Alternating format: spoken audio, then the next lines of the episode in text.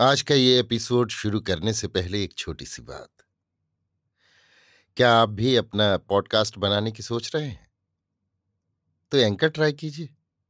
ये पॉडकास्ट बनाने का सबसे आसान तरीका है। नंबर एक, ये फ्री है। नंबर दो, इसमें कई सारे ऐसे टूल्स हैं जो आपको अपने फ़ोन और कंप्यूटर पर रिकॉर्ड और एडिट करने की फैसिलिटी देते हैं। नंबर तीन आप अपने पॉडकास्ट को डिस्ट्रीब्यूट भी कर सकते हैं, जिससे इसे स्पॉटिफाई और दूसरे प्लेटफॉर्म पर सुना जा सके। तो डाउनलोड कीजिए फ्री एंकर ऐप या विज़िट कीजिए एंकर डॉट एफ़ पर अपना पॉडकास्ट स्टार्ट करने के लिए। ये तो थी एक छोटी सी जानकारी, और अब शुरू करते हैं एपिसोड का सिलसिला। तो आज के एपिसोड में लीजिए सुनिए।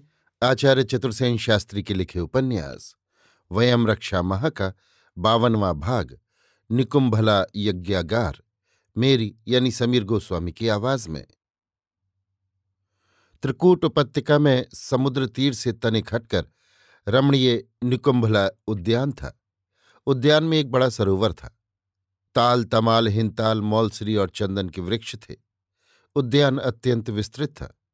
उसमें विविध लता मंडप लता गुल्म वीथी और चौक थे।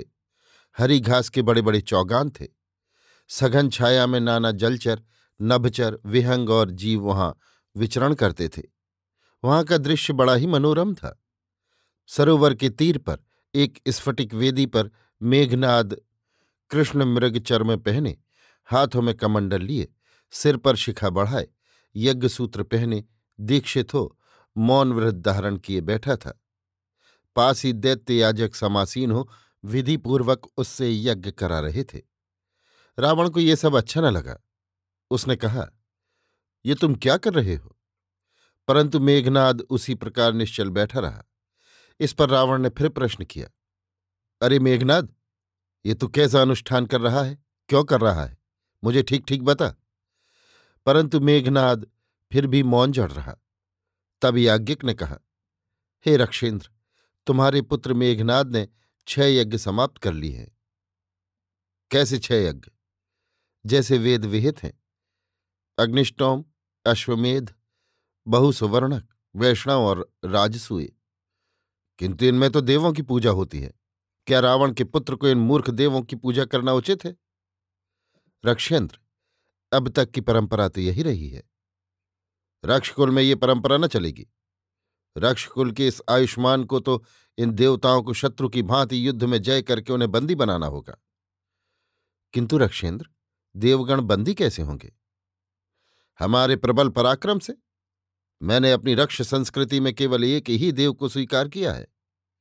वो कौन है? महेश्वर वृषभध्वज रुद्र, शंकर, उठपुत्र, इन हीन देवों का आश्रय त्याग और जा भूतपति रुद्र की अर्चना कर। फिर उनके सानिध्य से दुर्जय देवों को बंदी बनाकर अपनी सेवा में रख।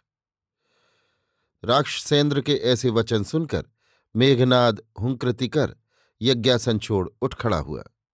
यज्ञसूत्र उसने तोड़ दिया, शिखा काट फेंकी, यज्ञ हवि पशुओं को खिला दी। फिर वो बद्धांजलि हो पिता के चरणों में गिर गया। उसने रावण के चरणों में मस्तक टेक कर कहा, हे तात, कौन है वे दुर्लभ महेश्वर रुद्र? वे शरवन के उस पार उत्तुंग हिम शिखर पर रहते हैं। जा और देव जय करने निमित्त उनसे वर प्राप्त कर। उनका सानिध्य प्राप्त करके तू कामचारी हो सकता है। उनसे खेचर मुद्रा, मृत्युंजय सिद्धि, देव सिद्धि और दिव्यास्त्रों को प्राप्त कर।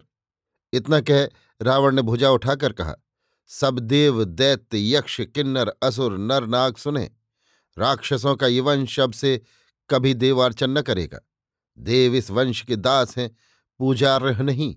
पूजारह केवल देवाधिदेव, महादेव वृषाभ ध्वज रुद्र हैं। मेघनाद ने अलक्ष्य रुद्र को साष्टांग प्रणिपात किया और कहा, हे पिता, मैं यथावत यम नियम अनुष्ठान करके भगवान वृषाभ ध्वज रुद्र की शरण में जाता हूँ। जा पुत्र और महत्श्रेय को सिद्ध कर। फिर हम इन दुर्बल देवों का सम्मुख समर में निधन कर विश्व में एक रक्ष संस्कृति का प्रसार करेंगे। मेघनाद ने रावण की वंदना की और गधों के वायुवेगी रथ में बैठ वहाँ से प्रस्थान किया। रावण भी अब चिरवियोग विदग्ध सुंदरी, सुकुमारी मंदोदरी का ध्यान कर अपने अंतपुर की ओर चला। अभी आप सुन रहे थे आचार्य चतुर्सेन शास्त्री के लिखे उपन्यास, वयम रक्षा महा का, बावनवा भाग, निकुंभला यज्ञागार। मेरी यानी समीर गोस्वामी की आवाज़ में।